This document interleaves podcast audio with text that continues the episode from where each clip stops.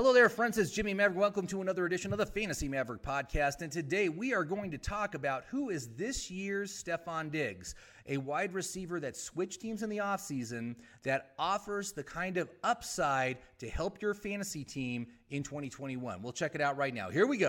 Listen up. It's time for the Fantasy Maverick Podcast, starring the guy who's going to help you win that fantasy championship, Jimmy Maverick.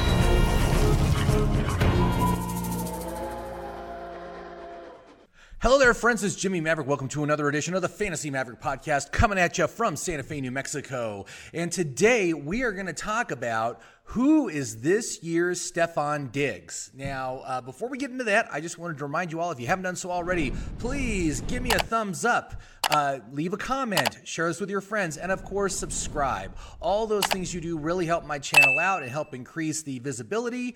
And, um, you know, I appreciate whatever you can do there. Likewise, if you want to talk about some of these guys after the fact, I'd be more than happy to have a discussion down below. So please uh, definitely leave a comment. So so let's talk about Stefon Diggs. Now, now Diggs was a guy when, you know, started his career in Minnesota, and he was kind of, he was basically stuck in a low volume passing offense. Um, during his time in Minnesota, he averaged only one hundred six targets per season. Um, in twenty nineteen, he had only ninety-four targets. Uh, he went sixty-three, eleven, seventy-six um, uh, on that. And uh, clearly, clearly he was frustrated about the lack of targets. And he showed that he could handle a larger number of targets, because in one of those seasons that he was in Minnesota, he got one hundred forty-nine targets. Um, so clearly he showed that he could do that. Um, but the One of the reasons why I just wasn't interested in Diggs at all is because I just figured it looked like a complete lateral move to me. Um, you know, if, if we look at how what Cousins and Josh, Kirk Cousins, the quarterback of Minnesota, and Josh Allen, the quarterback of Buffalo, what they did in twenty nineteen was virtually identical. Um, Cousins had four hundred sixty-six pass attempts. Allen had four hundred sixty-one pass attempts. Um, Cousins actually uh, had a better completion percentage, sixty-nine percent versus Allen, who had a fifty-nine percent uh, passing completions. Uh, likewise, Cousins got twenty-six touchdowns. Allen only got twenty. So uh, again, it was just very much a lateral. It, it just looked like a lateral move to me. Um, and because of that, I just wasn't excited uh, about taking someone like Stefon Diggs with the risk that was associated. But, but what I did not expect was the transformation that Josh Allen would do in twenty twenty. And it is staggering how much he improved as a quarterback. Uh, first of all, he went from a low-volume passing quarterback to a high-volume passing uh, quarterback. He went from four hundred sixty-one pass attempts in twenty nineteen to five hundred seventy-two pass attempts in twenty twenty. Um, he improved his completion percentage. His completion percentage went from fifty-eight percent to sixty-nine percent. His touchdowns went from twenty touchdowns to thirty-seven touchdowns. Um, and, and he did all that and basically kept the same amount of turnovers, uh, nine interceptions in twenty nineteen to ten in twenty twenty. Um, and he kept his rushing yards very, uh, very consistent, as he had one hundred nine rush attempts in twenty nineteen and one hundred two rush attempts in twenty twenty. Um, and, and but but because of the massive improvement in Josh Allen, uh, Stefon Diggs was the primary beneficiary. And, and Stefon Diggs got one hundred fifty pass attempts. He went one hundred five. Um, one thousand two hundred seven yards and nine touchdowns. So just a banner year, absolutely outstanding year. Um, and, and so uh, great. It was a perfect move. And so this leads me to believe who's in this situation this year. And so we're going to talk about three candidates. And the first one I want to talk about is obviously the biggest wide receiver move of the offseason, which was Kenny Golladay, who goes from Detroit to the New York Giants. Now, one of the things that I thought was really interesting when I was doing my research for this piece is that if you look at what the quarterback Daniel Jones did in twenty twenty, it is strikingly similar to what Josh Allen did in twenty nineteen before Stefon Diggs. Um, if we look at this, uh, if we look at these stats, Um, Jones had four hundred forty-eight pass attempts. Remember, Allen had four hundred sixty-one. Um, he had a sixty-one point nine percent completion rate. Allen had a fifty-eight point eight percent completion rate. Um, the touchdowns for Daniel Jones were terrible last year. eleven touchdowns, so that was much worse. And and um, Jones, uh, obviously Daniel Jones does not run the ball as much as Josh Allen, about half as often. He had um, uh, sixty-five rushing attempts Uh, last year versus Josh Allen, who has one hundred nine. So, so he, so Josh Allen is a, a, a much riskier version as far as fantasy is concerned, because he's not really a rushing quarterback. I mean, he does run the ball, um, and he actually has some success with that. He had, he has some success with rushing the ball, but he is not like Josh Allen. He's not a, he's not a goal line, um, vulture, like a touchdown vulture. You know, that's not how he works. Uh, but I thought it was interesting that we we look at, you know, what kind of quarterback Josh Jones has been and what kind of offense he's been on, which is an offense that really lacked, um, uh, you know, a superstar receiver. Same thing with with uh, Buffalo in uh, twenty nineteen. You know, they, you know, they they had. Um, um, who were their quarterbacks? It was Cole Cole Beasley. Uh, it was uh, John. Um, Why am I drawing a, a blank on his name? But, but you know, there there was no one there that was really a superstar that that came and elevated his game until Stefon Diggs came on the scene. So that's the question. Is Kenny Golladay, does he have the potential to do to Daniel Jones what Stefon Diggs did to Josh Allen? And, and, and that's... That's the big question this year. If you're right on this uh, on this answer, your team is going to benefit exponentially from it. Um, but uh, right now, if we look at Golladay, uh, you know, uh, uh, obviously when we look at Golladay going from where he was to where he is, going from Matthew Stafford to Daniel Jones is a clear downgrade. And, and one other thing that I did look at was, like, how is the offensive line? And, and whereas um, Buffalo had an excellent uh, offensive line, it was rated as, like, tenth best in the league. Um, for the upcoming season right now, the Giants are, are rated as having the worst offensive line in the N F L. They are thirty-two out of thirty-two. That's not really encouraging for for a quarterback being able to develop as you would hope him to.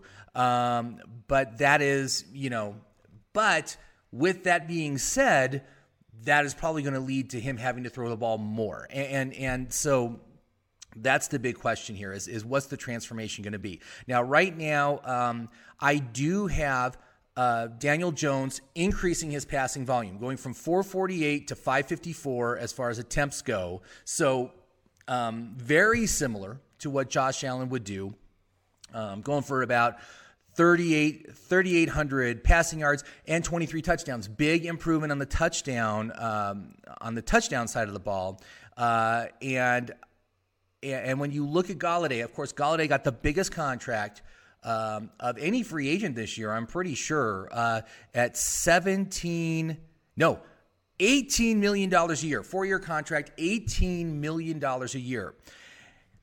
Now, a lot of what I've been reading about what's been going on with Golladay is, is they, they say it's a crowded receiving core.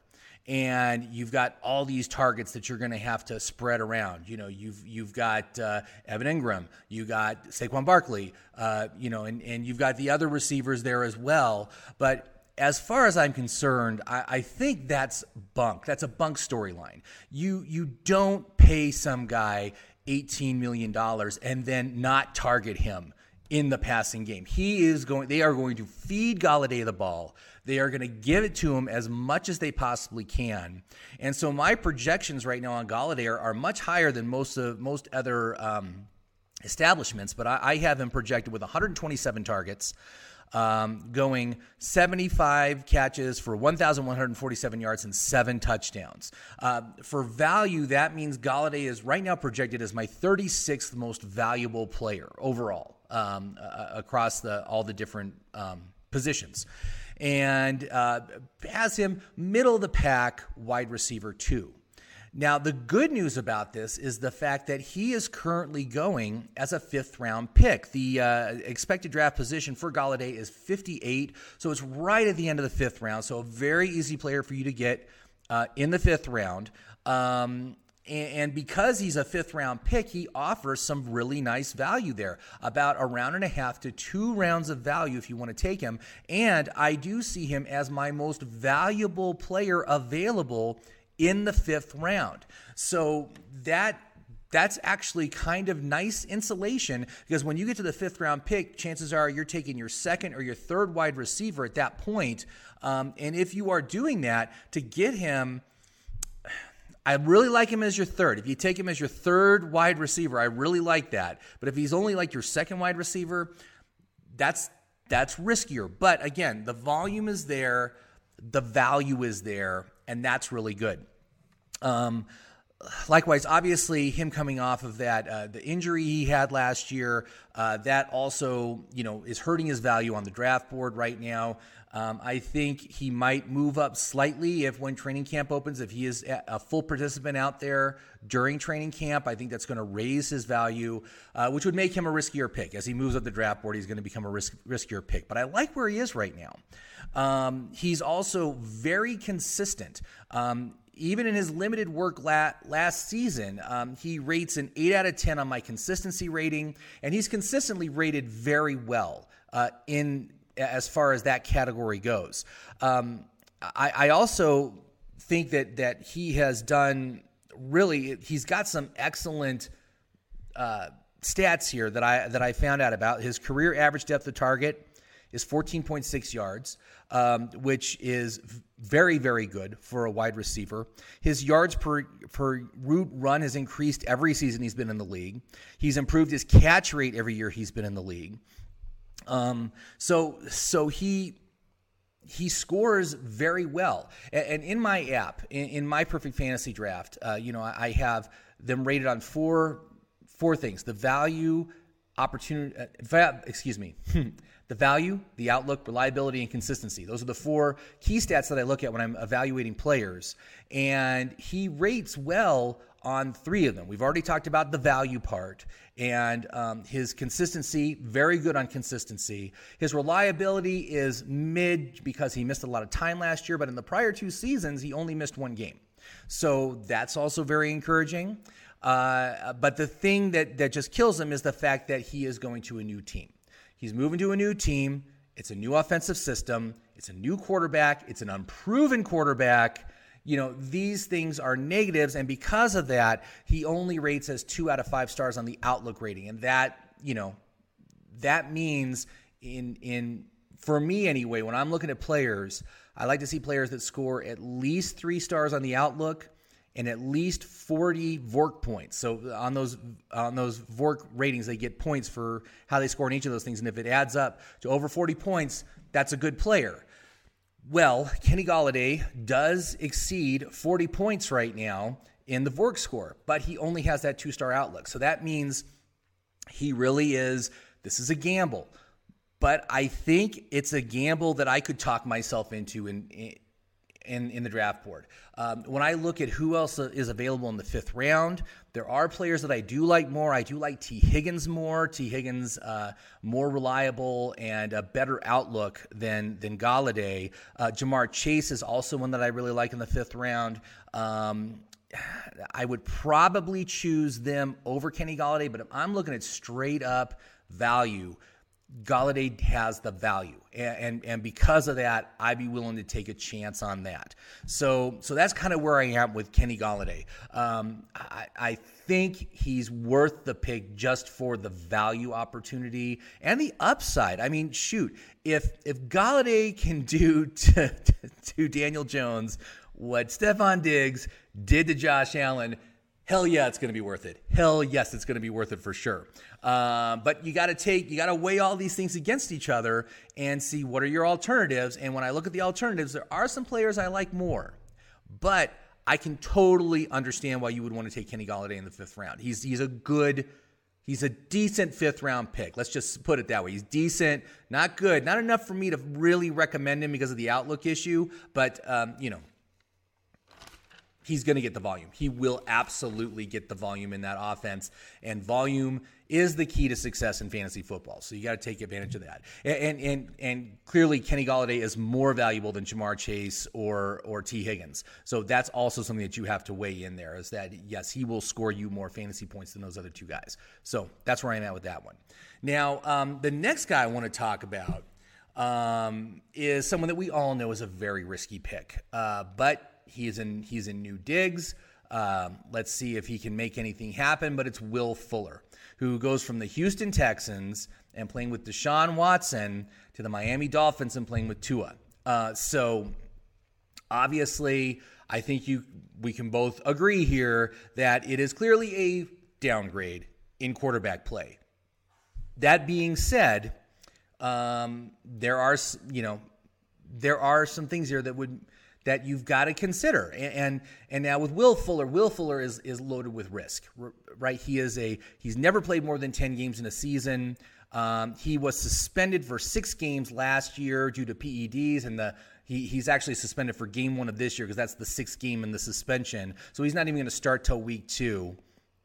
Um, he's playing on a one-year show me deal in Miami. It's a ten million dollars deal straight up. Obviously, he's trying to improve his, his draft outlook after he blew it last year by doing the performance-enhancing drugs. Um, he did have a career season last year, which is shocking that he only played ten games.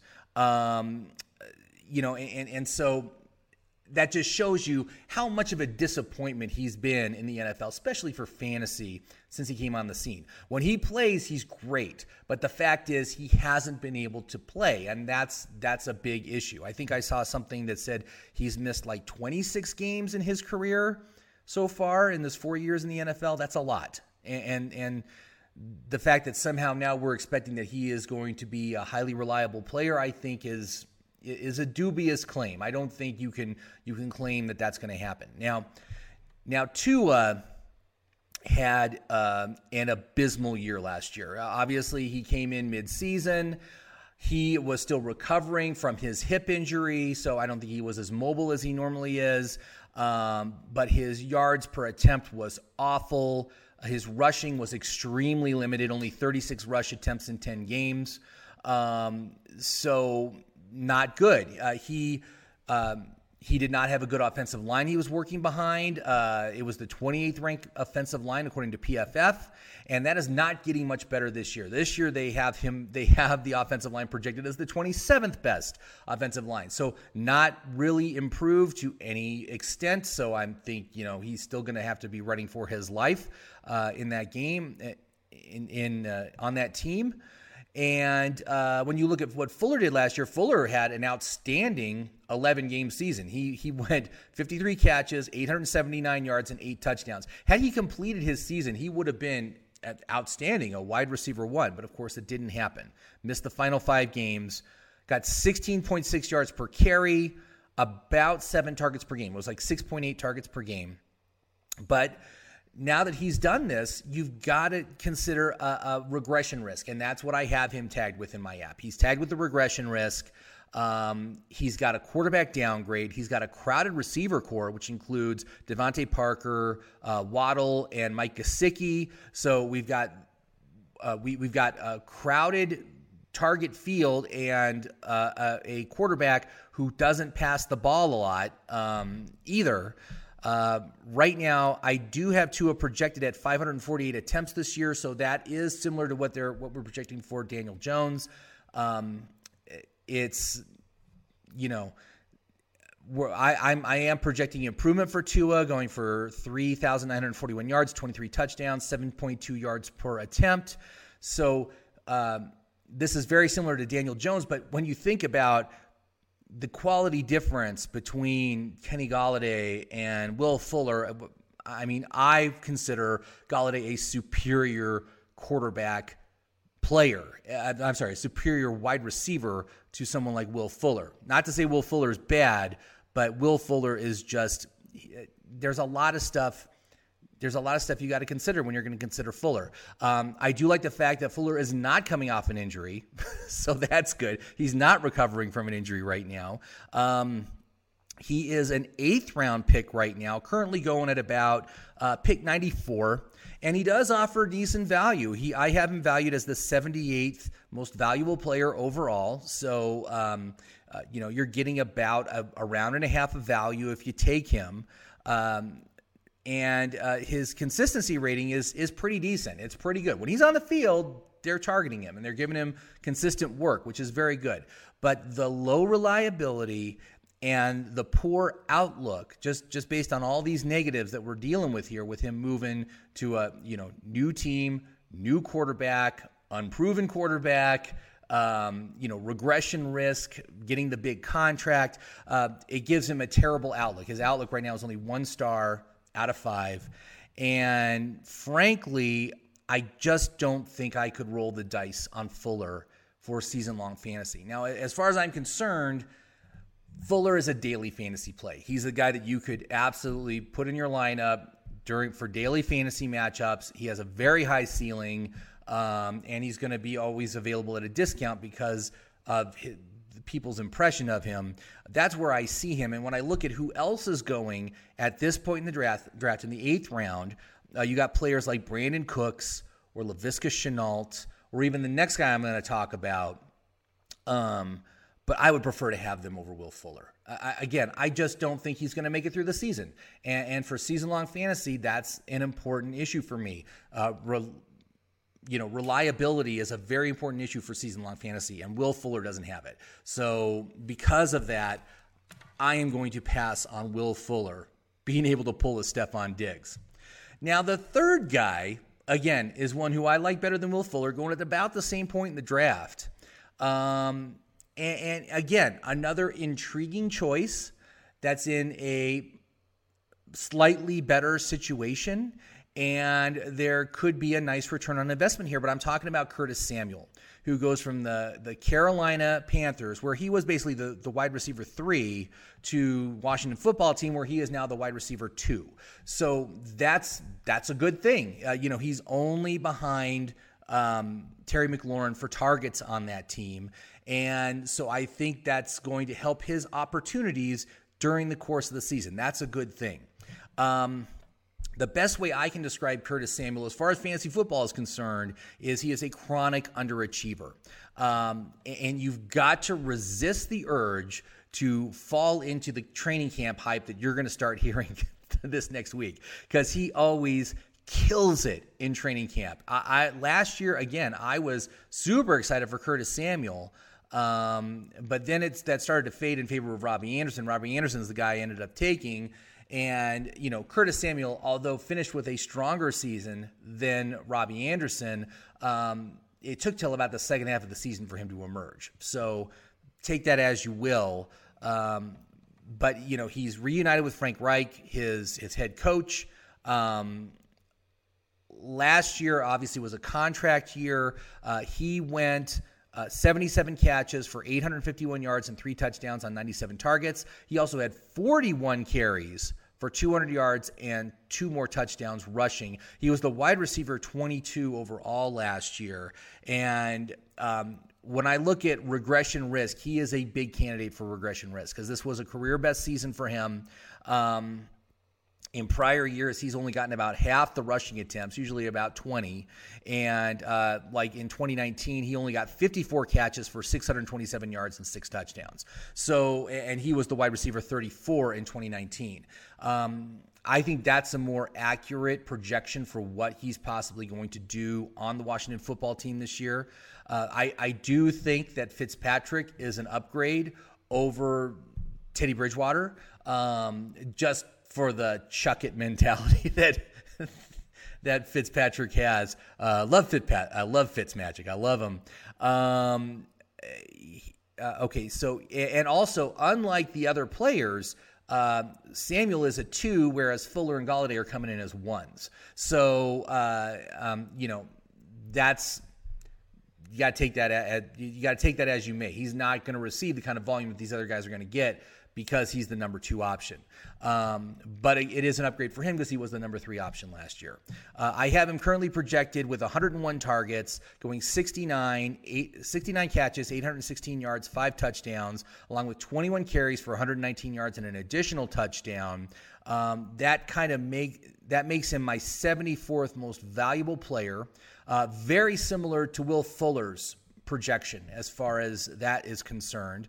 Um, and he offers nice value because he's going at a draft position of about ninety-nine, pick ninety-nine. So again, we're talking about a round and a half of value by taking him. He is a high reliability player. He does not miss time. Um, and he is high consistency. He he rates as an eight out of ten on the consistency ranking. So the only thing that's really terrible about him right now is the outlook. And and that's why I like Curtis better than I like Will Fuller, is because there's only one terrible stat out of four as opposed to two out of four. Because remember, Fuller had terrible outlook and terrible reliability. Um, Samuel doesn't have that. Uh, but again, the outlook is only one star. He's got all these negatives. New team, new offensive coordinator, a big contract hangover, a regression candidate. Um, and uh, so because of that, he only gets one star in the outlook. But like Kenny Golladay, he scores very well on the Vork score. So he, he he's not hitting that three, three-star goal I like to see for players to recommend them. But he hits on the Vork score as a as a marginal pick. Uh, I, I got his Vork somewhere in the high thirties to low forties, depending on where you pick when you take him in the eighth round. So he is a decent option, and and, and you can't deny the value that he's going to bring. Um, and this is a relatively low risk play. I mean, when you get to the eighth round, chances are you're taking your you're taking your third wide receiver or your fourth wide receiver, like a bench wide receiver. Shoot, getting Curtis Samuel for my bench, I got no problem with that. I think that's a good choice. And I think he's a better choice than Will Fuller. Um, do any of these guys have the chance to do what Stefon Diggs did? I think only Kenny Golladay has that kind of upside capability that he could do what Stefon Diggs does. Uh, but he's a riskier play because he's a fifth round play. Um, Uh, but, you know, again, all these guys offer value, and, and and so they're not terrible choices in and of themselves. There's just other players I like better because they're more reliable, because they're more consistent, because they've got a better outlook than these guys who are going to have to be dealing with a lot of change this year. And we don't know how that's going to work out. So definitely watch what's going on during the during training camp. And again, don't trust what the coaches say. Trust what the coaches do.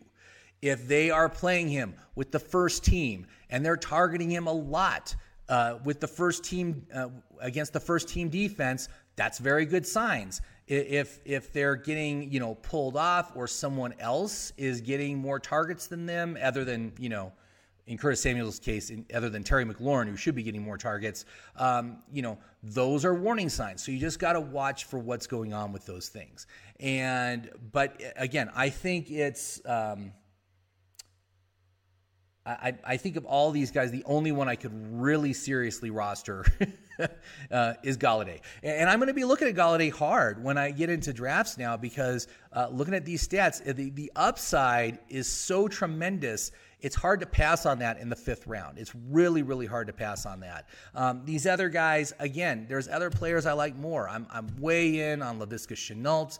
Uh, I think Brandon Cooks is a very, very safe option for a guy that's going to get you one thousand yards and five touchdowns, which is better than either of these guys are projecting right now. Um, so why would I take? Why would I not take Brandon Cooks over one of these riskier players?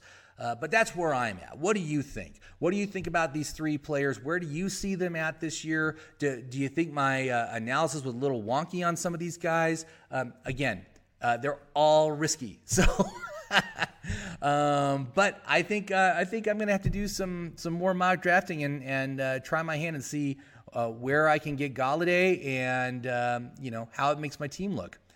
I like the I, I mean I really like the value of Golladay. It, he's again. Best value option in the fifth round. It's really hard to pass that up, but that's where I'm at. So thank you very much for watching. I hope you liked it. Uh, again, if you haven't done so already, please uh, like this video and uh, leave a comment down below. I do appreciate it. Have yourself a great fantasy day, and we'll talk again soon.